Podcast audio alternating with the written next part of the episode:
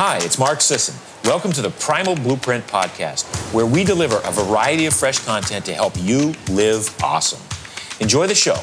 Engage with us online at marksdailyapple.com and on social media, and send your questions to info at primalblueprint.com. Hey everyone, welcome back to the Primal Blueprint Podcast. We got a repeat offender here today. Uh, one of my really fun guy, Tyler Cartwright was nearly dead 15 years ago. He weighed a quarter of a ton, was falling asleep while driving, talking, eating 1,200 calories a day. We will talk about his journey, his his transformation, and also uh, really this whole journey being the subject of a book that he wrote. You have to say the first word of the title, though, Tyler, because I'm not sure I'm going to pronounce it right. So the first word of the title is Kintsukuroi. And that is? So it is the Japanese art of taking something broken and actually rebuilding it using gold lacquer um, or gold powder and lacquer. So uh, it's it's you know I've joked after 300 pounds lost and being stitched and scarred together, I am very much a broken vessel. Yeah. Um, you know, so and now you coach people on this. You've uh, you you co-founded Ketogains with Luis Villaseñor, with Luis Villaseñor, which we've had both of you on the podcast mm-hmm. before mm-hmm. talking about keto and all of that. But I wanted to talk uh, specifically just to you about your your your new book and this whole journey. Um, and I guess, oh, you know, let's just start with. Um, all right. You talk about. I mean, you weighed up at one point 505 pounds. I did. Okay. And the daily food intake, sometimes without desserts or snacks, was like 9,000, 12,000 calories a day. Okay. You said you're like a small Bengal tiger, when you were weighed as much as. That's where I weighed. Yeah. It was, uh, was a Bengal tiger's worth. Yeah. Um, we can talk a little bit about what got you there, um, but I want to talk. Let's. I will go all over the place here, but you know, one of the things that resonated to me, Andrew, so many things resonated to me. And by the way, if you are out there listening to this and you know anyone who's morbidly obese, you have to get this book. You have to send them to Tyler for a variety of reasons that you will find out in this podcast. But one of the things that I resonated with, even though I was never morbidly obese, but I did have the food obsessions and the food eating disorder issue going on there for a while. And I was like, oh, because I felt it when you were talking about how when you were that large, you're kind of like in this world where you're trying to pretend that you're not buying it for yourself. Like somehow, th- you know, this whole game, and I've been there. I've even been there. I've done that where I've ordered extra and I've been on the phone, like, oh, yeah, I'll get, and I'm like lying. I'm not on the phone. I'm like pretending to talk. Like, so that what? The person at the checkout thing, it doesn't judge me. It's a weird place to be. But here's the thing I've also noticed because I've been around morbidly obese people, and I'm sure this is a move you guys make because of this, uh, which is, you know, they'll be out to dinner with people and they'll eat like kind of half the portion and then take the rest to go. And you're like it, you're not full you know what i mean? It's it's a weird thing. So talk to us a little bit about that because i think people out there will really re, you know resonate with this kind of feeling. You talked about driving to certain fast food places and be like oh shit did i already go there on monday? Maybe i need to go to the one across town. Talk talk to us about the mind frame of what that was like so you know, there's there's a couple of things that I, that I noticed, um, and I worked. I think everybody does a tour through fast food when you grow up, um, you know, and, and, you always knew the repeat offender customers are like the really unusual customers, really large, really skinny, the really churchy folks with a six foot seven guy that comes in with a five foot two wife, and like when somebody is out of the ordinary scope, you notice them and you remember them. And so I think in my head, if I kept some kind of a mental spreadsheet of like, did I go to this place? And if I spaced those out far enough, that I wouldn't become the guy whose steering wheel rubbed his belly and his thighs every time he came to the drive through, you know, ordering two 20 piece chicken nuggets or, you know, going through and getting, you know, two milkshakes and two large drinks or whatever, you know, that was.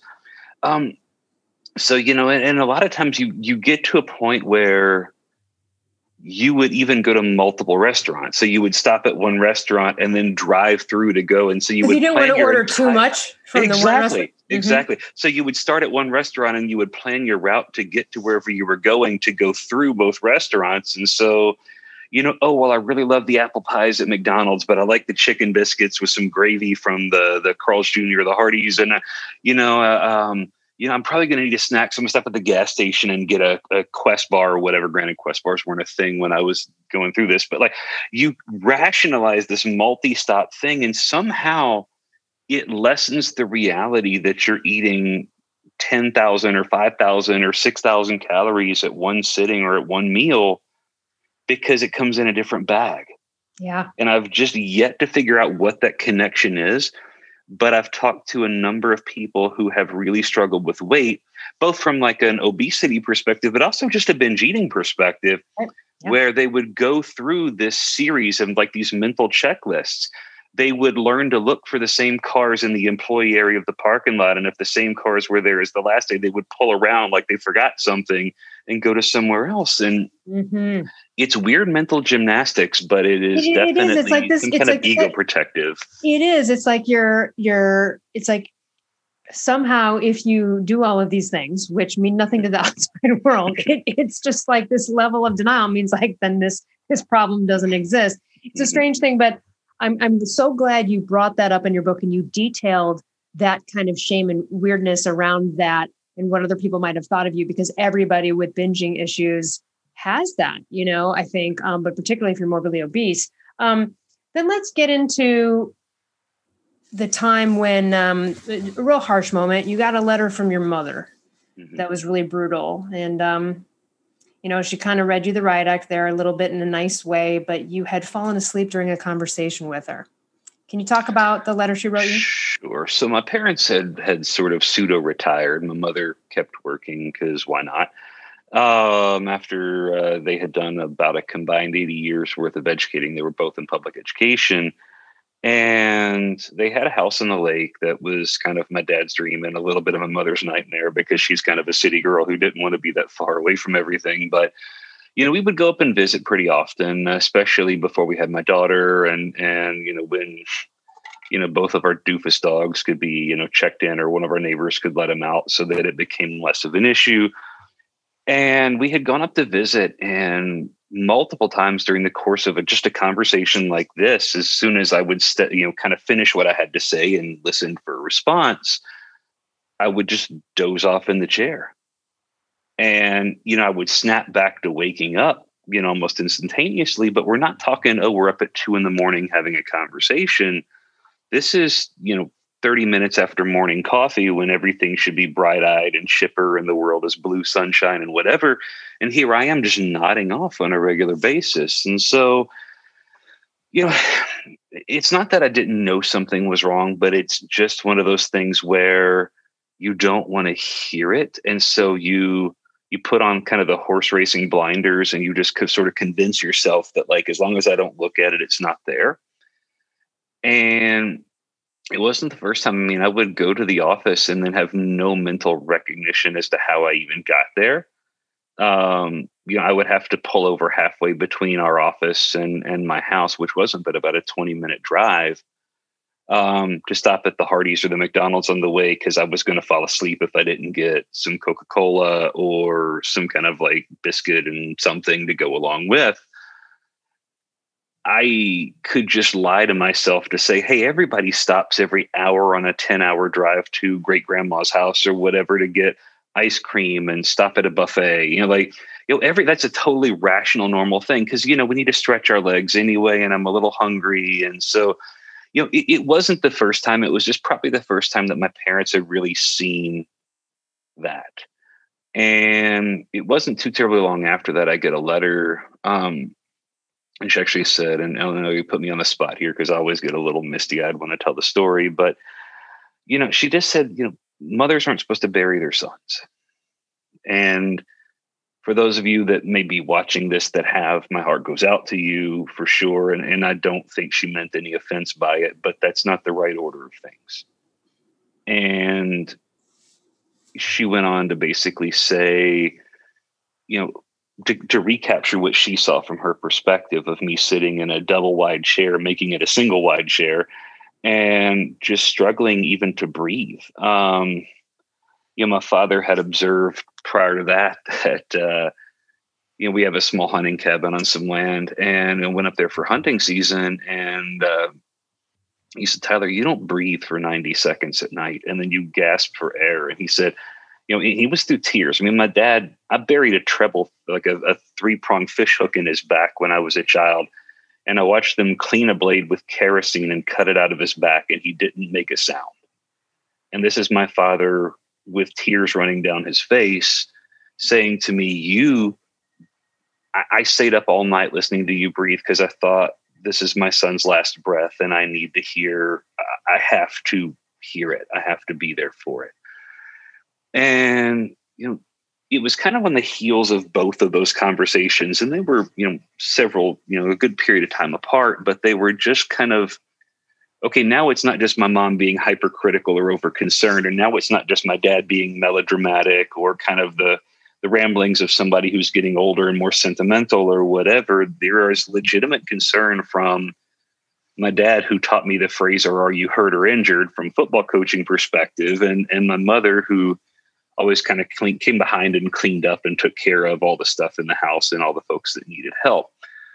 So, you know, it just hit me at my core. And I'd love to say it was at that moment, you know, some biggest loser style thing where it's like, oh, you know, magically I everything was was clear and my path was laid before me and this instant change you know this moment happened. Thank you motivational interviewing for this pathway. The reality is i was pissed.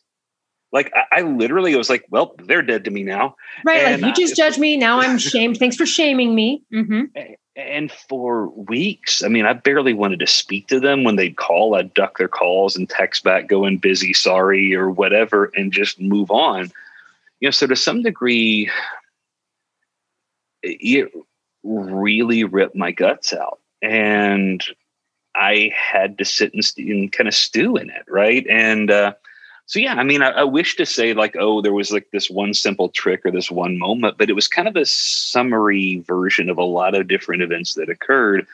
That one was just the one that you know people will say, "Oh, you're a mama's boy." Um, I, I probably am. You know, nobody screws with my mom, or we're going to have problems. And uh, you know, for her to write that letter, first of all, oh my God, what strength somebody has to have to write that letter. And secondly, how bad did I have to be before she could bring herself to do something that could have severed a relationship right with her youngest son?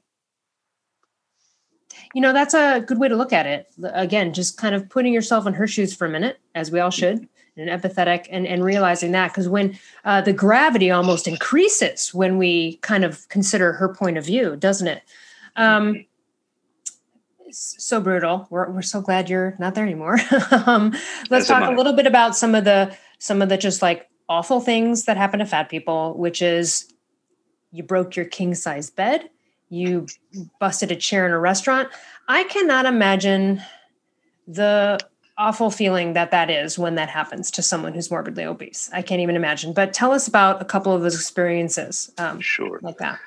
So yeah, the the bed breaking thing was kind of like, oh, this structural crap made from China. It's not good. You know, you, you, can always rationalize.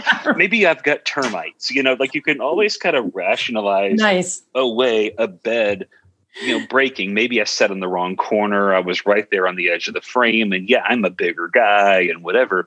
The reality is the reason I was sitting on the edge is because I couldn't sit all the way up on the bed. And secondly, the reason that I was hunched over onto that one spot is it was the only way I could reach my feet. Um, so I literally had to go to one spot on the bed where my weight had actually divoted the, the mattress enough that I could get onto it and that I actually had to um, actually kind of had to sort of uh, it's almost impossible to replicate now, but sort of bring my foot up and rest it on the lip edge of the bed while rolling over my stomach to sort of reach my shoe. And I had to hold my breath at a deflated breath in order to reach it because if I inflated, I didn't have enough flexibility to actually put my own shoes on um, I heard a crack and then I went tumbling forward and the bed went tumbling down. Um, you can laugh some of that off. You call a friend and you say, Hey, look, I need to pick up some two by four and we need to build a new bed because I broke this one, you know, cheap Chinese crap or whatever. And you just kind of dismiss it. Um, so the story with the chair in the restaurant, um, was kind of a, a peculiar one. Um, and I guess I should step back a little bit and actually tell the, the precursor to this story. It was not too long after I got the letter from my mother. Um, I had an F 150 truck and I did not fit in the seatbelt. Um, so if you've ever been in an F 150 truck and you're six foot or so, like I was, um, that's really not a problem for most people, but the seatbelt just was not big enough for me. And so I had placed an online order with the Ford parts people to go pick up at my local dealership to get the seatbelt extender. And so I get to the the parts counter, the order, you know, get the notification saying, "Hey, your part's in, no problem." And so I go to pick it up, and Elle, the young lady at the counter would have made you look obese. Um, I don't know if sizes come in negatives, but I'm pretty sure that she was like a negative four. Like a zero. Uh, like this one was super tiny. Yeah. She's literally she was inside out. We just, you know, like that, that's the way it works. Like, like transparent. and like here's the thing, and, and I don't want to begrudge in, or, or, belittle struggles that people who have been uberly. My mother was herself, they called her Bugs Bunny because of her teeth and the fact that she was about as skinny as my arm all of her growing up and she tells horror stories about the emotionality of that too and so i don't want to sort of say oh fat sure. people have problems and lean people never do but you know, I walked up to the woman and I said, Hey, I'm here to pick up an online order. Here's the information. And she said, And what are you picking up? And I said, It's part number, you know, one, two, three, four, five, whatever it was. And and she said, Um, now now now what's that again? I said, it's a seatbelt extender. And she said, she says, well, what, what, what does that do? I'm like, what part of seatbelt extender is not clear in the name of the product? You know, when it I buy a it on its own. I expect a cheeseburger. I don't expect two two two live fish sandwiched between like a piece of cheese. That's not a cheeseburger. Right. And so, yeah, so so I just was like, it's my size. I can't, you know, and so I'm mortified to begin with. Like, have you ever had to describe how fat you are to somebody who literally would fit inside of one of your thighs? It's a difficult conversation to have. And so she goes, Oh, okay, let me go see. I don't know if they're ready yet. She goes, You can stand over there. And, and so I'm in this waiting room. There's an Indian gentleman. There is a, like a, I'll say soccer mom. I don't know what else to sort of describe the, the person type and myself against the wall. Well, we weren't all against the wall. I stood against the wall because there were no chairs that would hold me. And some time goes by, and instead of just going, Hey, large gentleman, the only one of three people who's still standing in the waiting room, you know, for parts to pick that up and leave, she gets over the, the PA system and says, Well, the gentleman who was here for seatbelt extenders, please come to the parts counter. Your order is ready. I've never been mortified. more mortified in my life at that point. No problem. You know, at that point until that moment. And so I grabbed seatbelt extenders about as fast as I possibly could. And I went out to the truck and jumped in my truck and I shotgunned it. So the answer to all problems is either food or drink. That's the the rule of life when you weigh 500 pounds. And so, you know, my answer was to go to um, at the time, the restaurant is not there anymore. It was called the Lazy Donkey El Burro Perezoso. Uh, they they on the signage it was in English. On the on the menu they actually forgot to translate it, which is always the mark of a real Mexican restaurant. Is there are just things that aren't translated. And so when I walked in, I had a table, and it was my table because it was the only table that I fit in. I actually looked one time and I spent during a course of several months about $2,500 a month at that one restaurant. Oh my God. Um, okay. Wow. I was basically putting her kids through college and funding her 401k, I'm pretty sure. But this older lady. he was real happy lady, to see you walk in. Yeah. Absolutely. like you know, sort of full, sort of full floral dress. Um, you know, she sees me. She literally moved a family off of the table and moved them to another table when I got there. And she ushers me over to the table. She didn't take my order. She knows what I want. I get the same thing every time I'm in there. Um, it was about. By the way, tell it, tell us what you ordered because that meal is pretty crazy. uh, two chicken chimichangas, extra rice, big bowl of cheese dip, extra chips, and leave the pitcher of Coke or of Coca Cola at the counter because uh, I'm going to drink it all. Uh, so they got to a point where they would literally just bring a pitcher of Coke instead of a glass, and I would just drink out of the pitcher. Um, they knew what to bring, they knew what to do, they knew how to make it. No beans, nothing remotely healthy in the conversation at all, except for maybe the chicken itself. Um, and about the time that they put the food on the table, I leaned back to kind of get out of the way because there's this international greeting at Mexican restaurants hot plates, hot plates. And when they say it, you know it's your food. And so I moved kind of out of the way to let them put the food on the table. And yeah, I heard a crack and I was like, oh crap, I know what that sound. I remember it from the bed. and uh, next feeling I had was my back and my head hitting the floor. Mm and parts of a chair kind of poking me in the sides and all over my waist and abdomen and everything were coated in cheese and rice. Uh, the entire place had come to a complete stop to see the the, the quarter ton man covered in cheese in the floor, and uh, I realized I had reached a new point of I've never been more mortified and embarrassed, and it had only been a few hours after the previous conversation, and so I dusted myself off, grabbed a $20 bill out of my wallet, which by the way was nowhere near enough to pay for all the food. And I threw it on what was left of the table and uh, I left. And so I go out to a spillway dam that's not terribly far from my house. And uh, my dad fished probably six or seven days a week, all of my growing up. And so I grew up on the water with him and water has always kind of calmed me. You know, the watching moving water, watching waves, it says something about like the transience of life or whatever. And uh, and so I'm parked across on sort of the deep side of of this this small river, and I'm looking across and to realize that there's these children out there playing in sort of the lee side or like the shallow side where there's not much of a current and their parents are if they're having a little picnic or like a little get together lunch or what have you and and I just had this existential moment where I realized I not only had I been failing as a son, I had been failing as an employee, um, I had been failing as a husband. You know, in a sense, I had been failing as a father because we had no children and there was no chance for us having children, just given my current health and my wife's. And I was mortified. I was angry. I was disappointed. Um, I had cracked the window because AC can't blast cold enough when you're as big as I was, and uh, and you know, so here I am, and I get so mad. I just rear back and started punching the steering wheel, and then I realized that it was making small honking sounds.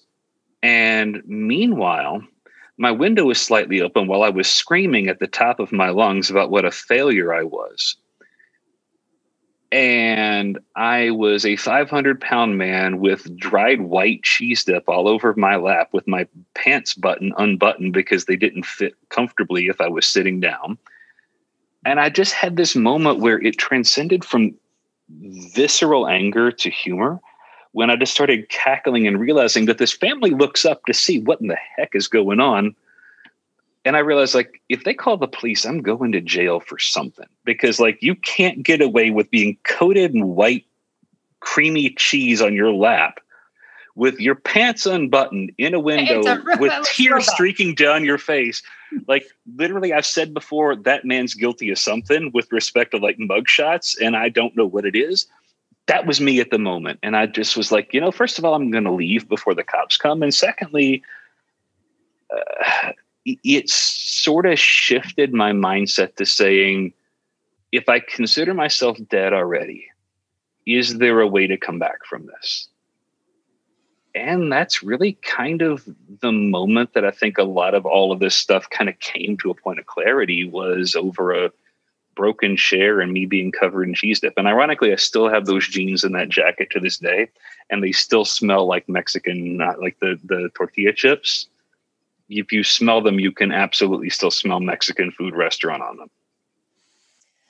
Oh, wow. Uh, that brings me like your trip to the restaurant brings me to something you, you know, you, you talked about. And I, I've had this conversation with people before about food as your friend, like when you mm-hmm. feel rejected or when you feel like, again, the answer to something or speaking to another person who had these issues. And I've been here too, where you're like, oh, it's a Saturday night. I have nothing going on. I'm going to go get some bunch of fucking food and shit. And I'm going to go have a party with myself. Like, it's like you're, it's a very strange thing. I used to do it all the time. Um, and it seemed like weekends were the worst, were the worst there for me if I had weekends open. Um, mm-hmm. I, and again, this is where and, and, you talk about this in the book and you know we don't have to go into this in depth but talking about like you know really examining your feelings. Like are they true right? Mm-hmm. what are you feeling in that moment and then what is it bringing you to do? And i think all of us eh, morbidly obese or not when you have binging eating issues you're not only constantly making bargains but you're also using it as your friend. It's your it's your go-to. It's your whatever. It's no different than lighting up a cigarette after you have a tough day or whatever it is. This is my uh my moment where I disclose how sophomoric my sense of humor is. But I don't know if you've ever seen the movie Half Baked that had Dave Chappelle in it. It's been, it's but there's a, a line in the movie. There's a line in the movie where he said, "Abba Zaba, you're my only friend," and you know he takes a big old bite of the Abba Zaba bar, and like that was the the, the end of scene. Like it had. But I've, I've thought about that a lot over the years, and I've thought like, how many of us would call Ben and Jerry's or Jack Daniels or you know or Jim Beam or you know uh, the local heroin dealer whatever you know your friend but it's really they're all just coping mechanisms for the same issue. Yeah. And it kind of puts things into perspective when we would call one an addiction or one a problem. So you know, addiction to smoking uh, drug abuse whatever. And then when we look at you know even drinking right? But then when you look at food it's like the least objectionable version of the exact same behavior for the exact same problem I have a difficult time coping with the situation that I currently have been facing or am facing. And so the answer to my problems, I can't promise it's at the bottom of a pint of Ben and Jerry's, but we can't be certain until I get to the bottom and see. And if it's not there, maybe I need to get a second pint. Or maybe I need to see if it's in the bottom of the pop secret microwave popcorn. Or maybe I need to, you know, there's always this mindset of it's we don't say, oh, I'm looking for life's answers at the bottom of a glass, but the reality is we absolutely betray our real emotions by chasing down these false friends. Um, they're not your friends and they're not your enemies. Food is food, drink is drink. Right. You know, I enjoy a good drink. Elle, you and I've shared drinks together, but like, you know, the reality is that's that doesn't make it healthy when it transcends from things you do with friends to a thing you call a friend. Yeah, really well said. Give me an overall um, from 505 pounds down to where you are now. How long did that whole process take in terms of like your weight where you got to for like, like a couple years? So I was about 12 years dieting. Um, you know, when I work with people, sometimes they're like, "You're so certain. You, you know, you tell me no to don't do this or whatever." I'm like, "Let me assure you, I've been down that path. Yeah, I'm an engineer by trade, so I actively look for every hack, every bypass loop, every shortcut, every everything that I can possibly do." I have failed and screwed up more times with respect to my approaches to diet and lifestyle change than most people have ever even started. Yeah. And so I speak with a little bit of certainty when I say, look, you're welcome to go chase that and find out for yourself if it leads where I told you it would lead. And I'm not going to get in your way, but I'm not also going to be somebody who goes, that's a great idea and lets you go off and do it and run off a cliff like a lemming because you didn't pay attention. Um, there. Like when you really were like, okay, mm-hmm so, now so, starts the train you know i'm gonna so so so sure. So you know i had lost some weight when my wife was pregnant and we had been trying for seven years to have a baby.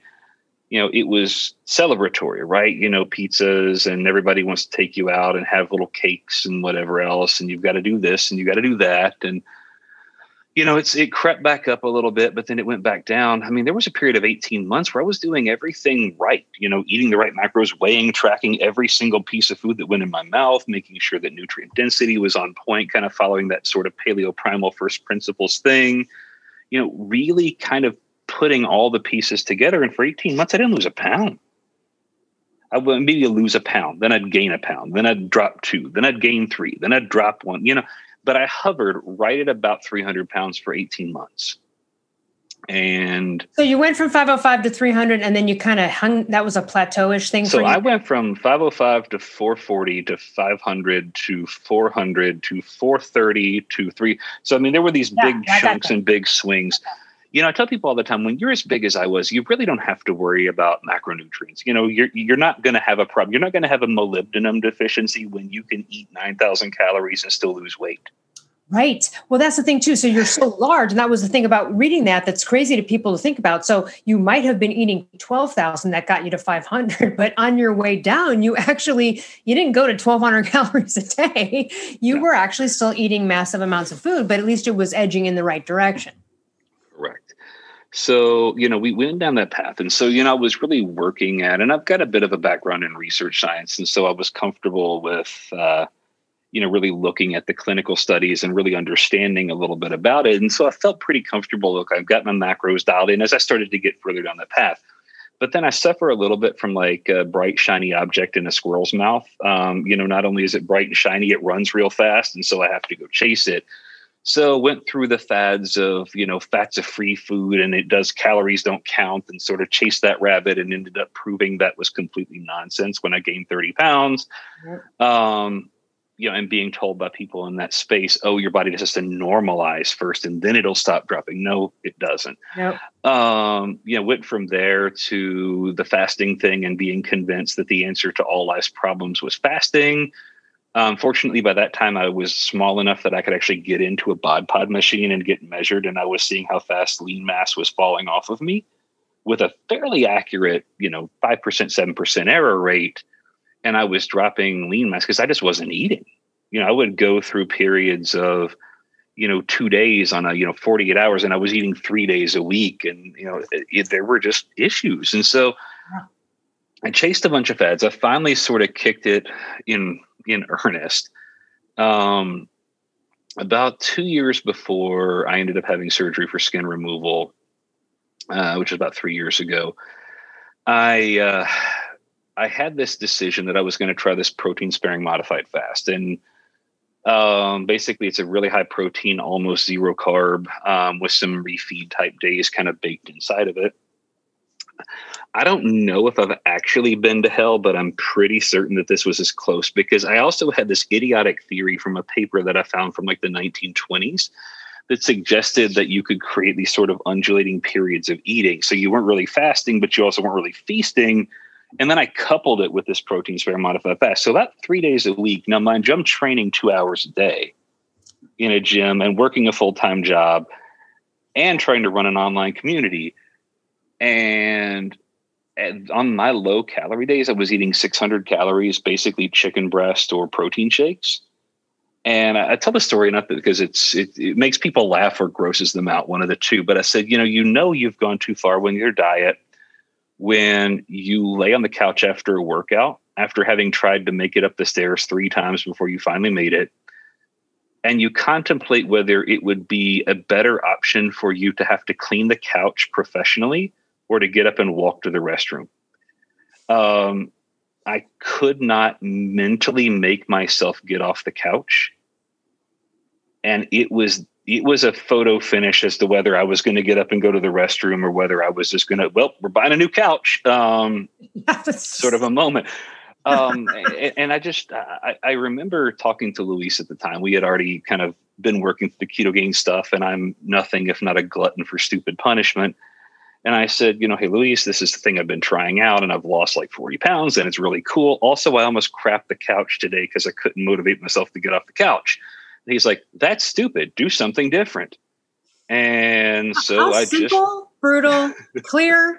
Love it. Love him for that. So, so kind of got it in gear, finished up that last 40 pounds or so that I wanted to lose before surgery. Um, you know, and then after I was weight stable for about six or seven months, just went ahead and had uh, a almost seven hour surgery with two uh, plastic surgeons, multiple nurses, two anesthesiologists, uh, partridge in a pear tree, and uh, you know. How'd that go? Blah. How'd the so, surgery go? It went well. I mean, I, honestly, I, I, think part of it is, you know, when you eat a really micronutrient dense diet to begin with, and you really try and focus in on the quality of the food, not just the food in general, and you've been training like an idiot for, you know, several years leading up to, uh, the physical pain wasn't bad. Now, I'm a weirdo in that, you know, I've said this before, I've spent so much of my life trying to avoid pain, which was a lot of what, you know, emotional pain and physical pain kind of coalesce the same. I I actually don't mind and even don't mind introducing pain to my body. Stupid things like taking the dog for a walk barefoot in the snow or, you know, I'm not, you know, out here with whips and flagels and, you know, like let's not let's not spread that rumor.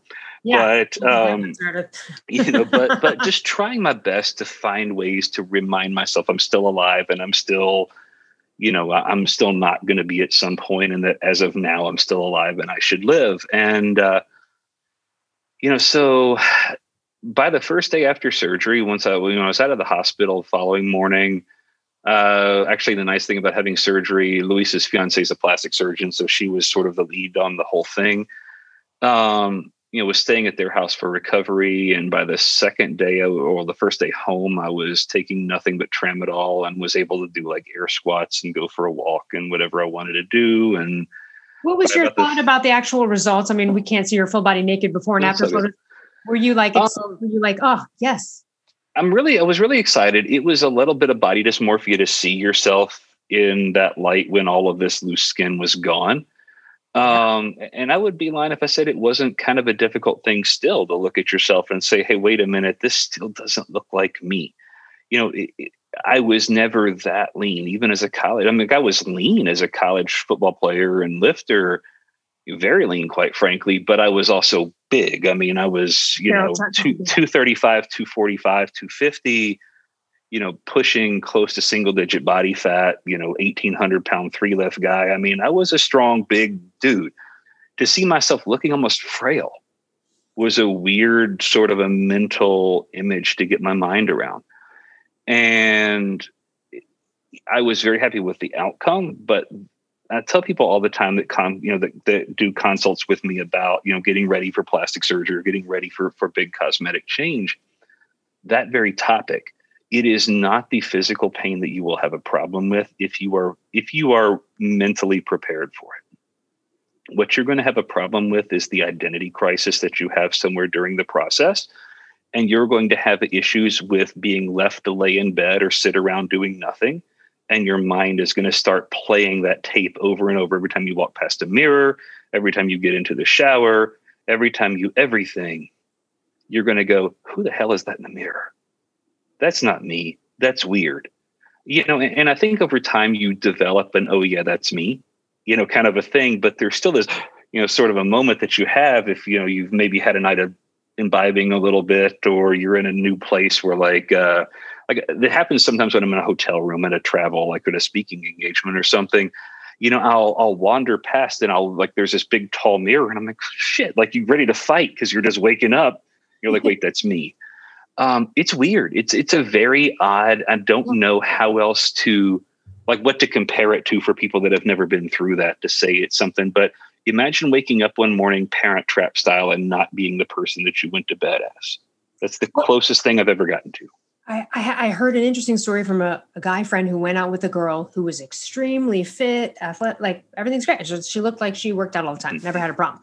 Um, she's drinking a lot of dinner though and he's like okay uh, all right maybe she's a little bit of a lush okay and he's like being sweet he's like i don't know maybe she eat something whatever long story short i guess after that they're like hanging out at a, a lounge or club st- type of thing and she just starts bawling crying and she like lifts up her shirt and shows the scars from her stomach stomach stapling surgery whatever that you know mm-hmm. and uh she's just bawling and long story the whole thing was basically like yes, she had gotten the surgery, she had lost the weight, she had not dealt with and really what the thing what we're getting at here, right? This mm-hmm. this like change of perspective or because you know what they can do the surgery, but that doesn't mean you're getting coached properly mentally to adjust to this too. And I think that so that's why I'm glad you brought that up because I think that's an important thing for anybody who has significant weight to lose, or particularly if you're morbidly obese. You know, there are going to be mental, emotional things that go along with that new person you're seeing in the mirror, and um, you know, surgery is not just going to fix the the, the, the, the mental I had, stuff. I had over a decade to see myself getting smaller. Yeah, yeah.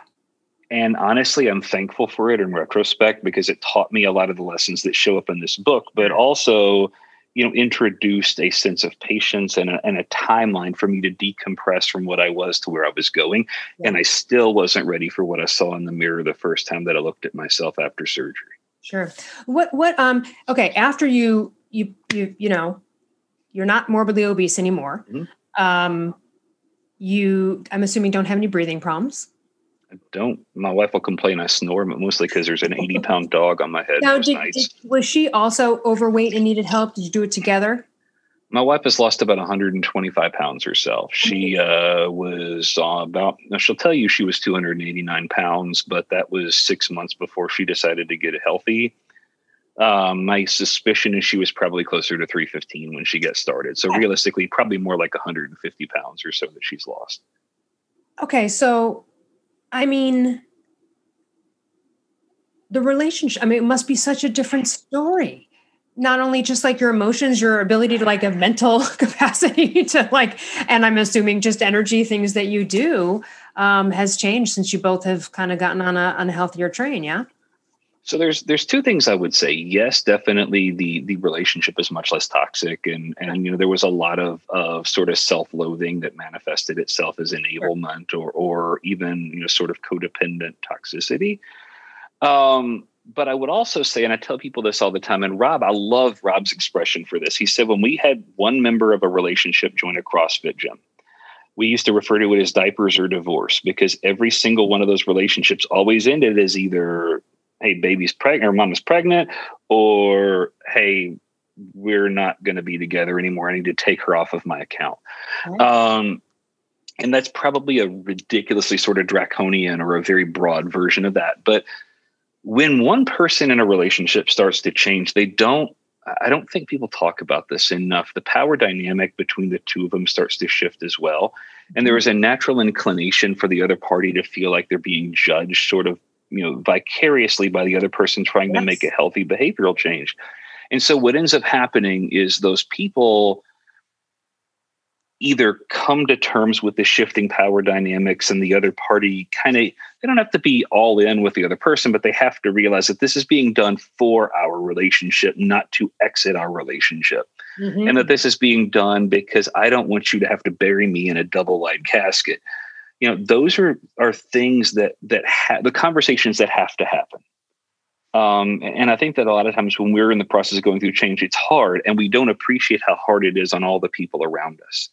It's not only hard on our spouses or our significant others, it's hard on our friends. You know, when you're used to going out and eating pizza and drinking beer at the same bar or at the same dive joint in the same booth every Saturday night forever, and then you go and you're like, no, nah, I'm just going to have water. And can you bring me the chicken off the grilled chicken pizza and just put it on a plate? And look at you, like you have face leprosy. You know, they they yeah. they they're baffled. And now it's oh, he's too good for us, or or oh, right, they're projecting this onto them, like oh oh, so you exactly. Yeah, yeah, there's a lot. I, I've, lo- I've lost friendships, and honestly, in the process of refining our relationship, it almost cost us our relationship. You know, it was hard, but would I do it all over again? Unfreaking questionably, you know, twice on Saturday and every day of the week. It's yeah. it's what's given us the life that we have now, quite frankly. What um okay, so you've gotten to this point. Um have you ever since you finally got to like like your lowest or your best, you know, whatever, within 10 pounds, like your your goal weight or whatever. Mm-hmm. Um, did you ever dip back into a horrible day or week of that monster horrible eat? Did you ever go back to that, even though it didn't sustain because you're clearly not 500 pounds? But did you ever like have a just go, or did you never go back to that spiral? Did you go back for a week and they're like, oh shit, I got to clean this up? So, of all the weird consults I've ever done, and, and I'll tell a two second story to get to the answer to your question. I got a phone call, and I've actually got the voicemail still on my phone because it was surreal. Um, this this gruff voice says, you know, hey Tyler, this is Stone Cold Steve Austin. I got your number from a friend of ours, and I was thinking about this keto thing, and I really want to get some insight on this stuff.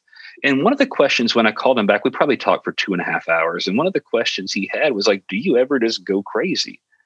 And I was like, "Well, like you're a wrestler, so I need to define what go crazy means before I can say yes or no." And and he said, Do you ever just kind of say, to hell with it, and I'm going to go do whatever I want? And I said, Sure. Not often, but absolutely. Um, And he says, Well, well, what does that look like for you? And I'm like, Well, I don't think you want to use me as a poster child for that answer. I said, but the last time I did this, it was a 16 inch extra large all meat pizza, 24 chocolate chip cookies, two pints of Ben and Jerry's, and a two liter of Coke. And at two o'clock in the morning, I woke up in the floor of our living room, halfway down the hall, um, trying to make it to bed. Apparently, I had just decided that the spot on the floor was the perfect place to lay down and go to sleep. You were in such a like coma. and I woke up in a puddle of dried drool, like all over my face and on the ground. And I just swore I'd never do that again. So from that moment, sure, I've had, you know, oh, Enlightened made a great ice cream and I wanted to try that flavor, but I also know not to keep it in my house as best as I yes. can because if I have four pints, I'm going to eat four pints. If I have, you know, eight pizzas from Quest, I'm going to eat eight pizzas from Quest. There is just a, a, a realization that I know me well enough to know that if I keep healthy foods in the house, I'm going to generate eat more healthy foods. Or for example, like I won't even keep nuts in the house because nuts for me is a slippery slope because I'll just I just ate a few. right, right, right. Like if I could just have a shot, who has a shot glass of pistachio? I can't, I can't, you know, I got so for me, I just kind of know that's a little bit of a danger zone. And so I don't keep them around because I'm gonna overdose. And it and it works because I forget about nuts until I see them somewhere. So yeah, that's obviously a key there. Um, all right. So let me, uh, gosh, there's so many good things in this book. Your conversation with Charles is great. We won't go into it, but there's a lot of really good, juicy stuff in here because it's not, this book is not about eat this, do this at 7 a.m. Here's your diet. This is this is my journey. These are all the thoughts I'm thinking. This is what brought me to this place of obesity and what brought me out of it. And I really like that because this is a really important book for people that are morbidly obese or really have serious binge eating issues and just feel like they can't stop. And one of the things you say in your book, which is true, a lot of these biggest losers, the people that lose, they don't keep it off. Uh, as you know 98% of them fail. And so you wrote about that how you're you know you wanted to see success. And i agree with you because you, you in the book talked about how you were like look it's nice that you know someone who is 200 went down to 150 that's not inspiring for me. I need to see people who went from my size and got down mm-hmm. and then you were kind of bummed because you'd look them up online and you see that they gained back all the damn weight which had they just done keto they probably wouldn't have. Um, so so just really interesting stuff in here. Also um, gosh i wish we had more time but i want to touch on one last thing which really resonated with me true is um, someone told you, and they've told me this before too, which is like, Tyler, you're tough to give a compliment to. And the thing that they said, which I which is so perfect, is they were like, when you do that, it feels to the person complimenting you like you're rejecting not only their compliment, but also their right and worth to hold you in a positive regard, which I love that addition. And so you're like rejecting the person when you reject the compliment.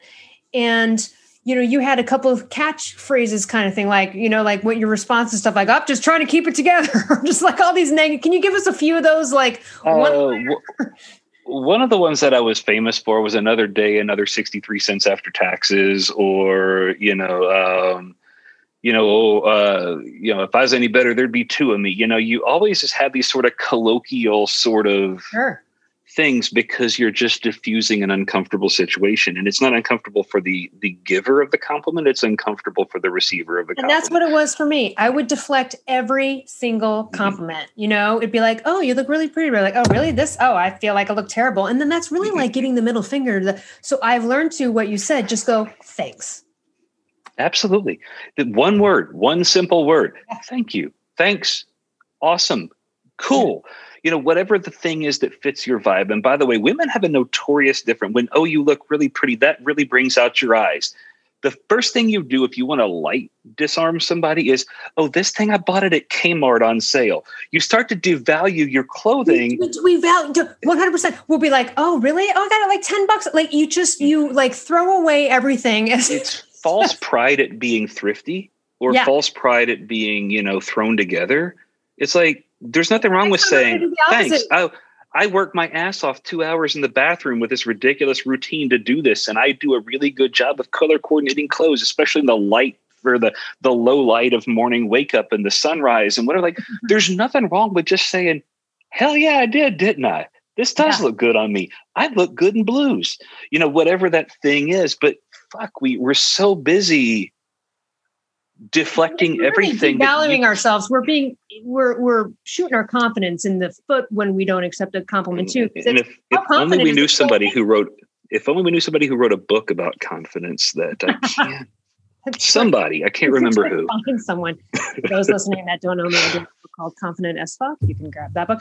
Um so now in your daily life are you consistently keto? Are you sort of flexible? What's your what's your in general paradigm so I have not departed from low carb keto. I I, I get a lot of flack because people will refer to me as a carb apologist because I do think, and I think Mark would agree too, there are a lot of people who just do better at that 40, 50, 60 gram carbohydrate range than do at 20, 30 grams. And given your background with with thyroid conditions and stuff too, there are a lot of especially women who do really well at 30, 35 grams. But if I take them down to 15 or 20 grams, they feel like hell. That's right. And then the answer is, well, I have to stay at this range because I'm keto at this range, but I'm not. Shut up. If you feel bad, just shut up and, and eat your extra three grapes and chill. Like whatever the thing is, right? Like that's the magic sauce. It's like we get yes, I'm about a 40 to 50 gram a day carbohydrate guy, and I have been for the last seven years or so when I realized that, hey, I do a little better with a little more carb. I don't need as much thyroid medication. I don't have, you know, as many fluctuations in mood. You know, there's a, a number of things that I found to be the case. Some folks in the community will say, well, that's just low carb. That's not keto. I don't really give a shit what you call it. I mean, at the end of the day, I lost 300 pounds. You didn't kiss my ass. You know, that's like. Right. And, and keto, I love the, you know, I love Coach Tara Garrison's keto in and out, which is basically Mark yeah.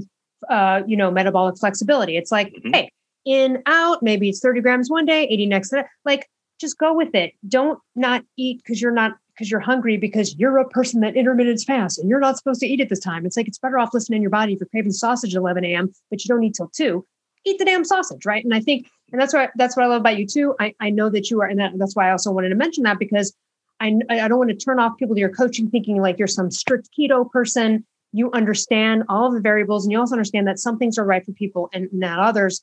Um, and that's just got to be the way I, I, just I can't handle with the the, the, the strong. You know, it's, it's, those people, if they're keto for, sometimes these people are either not doing it right or they're lacking in dopamine and some other things mm-hmm. that you know they're restricting themselves into something that actually is unhealthy for them. So yeah, I love the flexibility.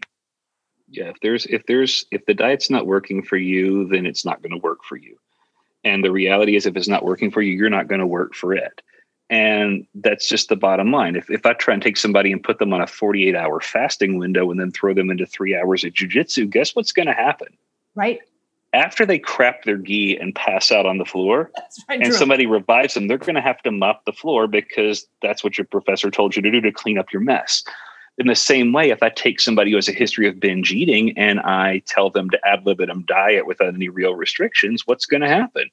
You know, well, I've gained 15 pounds. Well, show me your diet logs. Well, uh, you know, I've just eaten a few nuts. I've just had a little bit of cheese. I've just, you know, and I'm like, well, let, show me what a little bit looks like to you. Here's a knife. And the answer is like a quarter of a cheese block, you know, like that's a little because they used to eat a half. Right. And so that the challenge is that there is there's no one simple trick. There's no one diet that's going to work for everybody. The one thing I think we can all agree on is get the most nutritional quality for the foods that you're choosing to eat. Yeah. You know, on a per calorie basis, get some exercise. The best exercise is always the one you're going to consistently do. Cut yourself some damn slack. I talk about the notion of this radical honesty coupled with radical grace in the book. Um, you know, and and lastly, tell people you care about that you care about them because you know the reality is you just don't know. You know maybe you're not there tomorrow maybe they're not there tomorrow and isn't that going to set things you know just cosmically if nothing else at, at a much greater peace when you can smile and say they knew that i loved them before they passed. Absolutely. If people would do those four things they would ditch the neuroticism, we wouldn't have nearly the adrenal fatigue diagnoses that we have on a recurring basis. People would be much happier, and there'd be a whole lot less uh, people fist fighting over who they voted for president. Very well said. I wish we had more time. We're out, but hey, we're going to put everything in the show notes to connect with Tyler. Keto Gains, G A I N S dot com. Is that your main website? Where can we get the book? That is a that is our primary website. They can buy the book on Amazon at just about all the Amazons. I think I got one order from Amazon.jp, which is the Japanese Amazon, the other day, and I was like, "Hey, I hadn't sold a book into an Asian market. That's cool." Um, they can buy the book there. Um, they can track me down somewhere if they want an autograph copy, but I don't uh, have any handy. Um, my own page is tylercartwright.com, but you'll find that it's just a giant picture of me. So there's not a whole lot of value there. Um, just connect with me. It's Tyler at tylercartwright.com. If people have questions, comments, want to talk to me. And you work um, with people all over. So don't be, you know, don't be turned off. If you're in another country or another city, you can work by phone and Zoom with Tyler. He can help you out. And all I would say is I've met Tyler in person and, you know, I didn't see the journey before he lost the weight. Um, but I've talked to him enough times and know that this is like probably the best person if you've got a loved one who's really hating it like he was. You know, if they're three, four, five hundred pounds, this is the guy for your family member or you. There's just there's no other one that's going to be able to understand and actually be able to get you there. I think personally, I would recommend you to you know everybody on that note. Um, thank you so much for sharing your story. There's so much vulnerability in this book uh, I felt like I learned more about you. I feel like I feel like oh, I want to like talk to you offline, like more about it. Um, thank you so much for joining us again, and uh, for everyone else, we can you can look, you know look into the show notes for all the links, and we will see y'all next week. Thanks, Tyler. Thanks, so. Thanks, everybody. Primal Blueprint listeners don't compromise on pantry classics. Whether you're going keto, paleo, in the middle of a whole 30 month, or adding to your Primal approved arsenal. Primal Kitchen has a full range of mayo, ketchup, dressings, and oils that add flavor and variety to any meal without ever compromising on ingredient quality.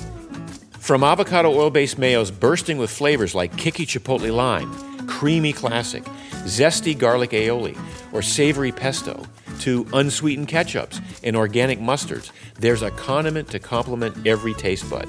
Be sure to stock up on Primal Kitchen avocado oil extra virgin olive oil, and new balsamic vinegar of Modena to add ease and great flavor to any dish, whether you're grilling, baking, broiling, braising, sauteing, or stir frying. Primal Blueprint listeners can get their favorites 20% off when they use the code Primal Blueprint at checkout.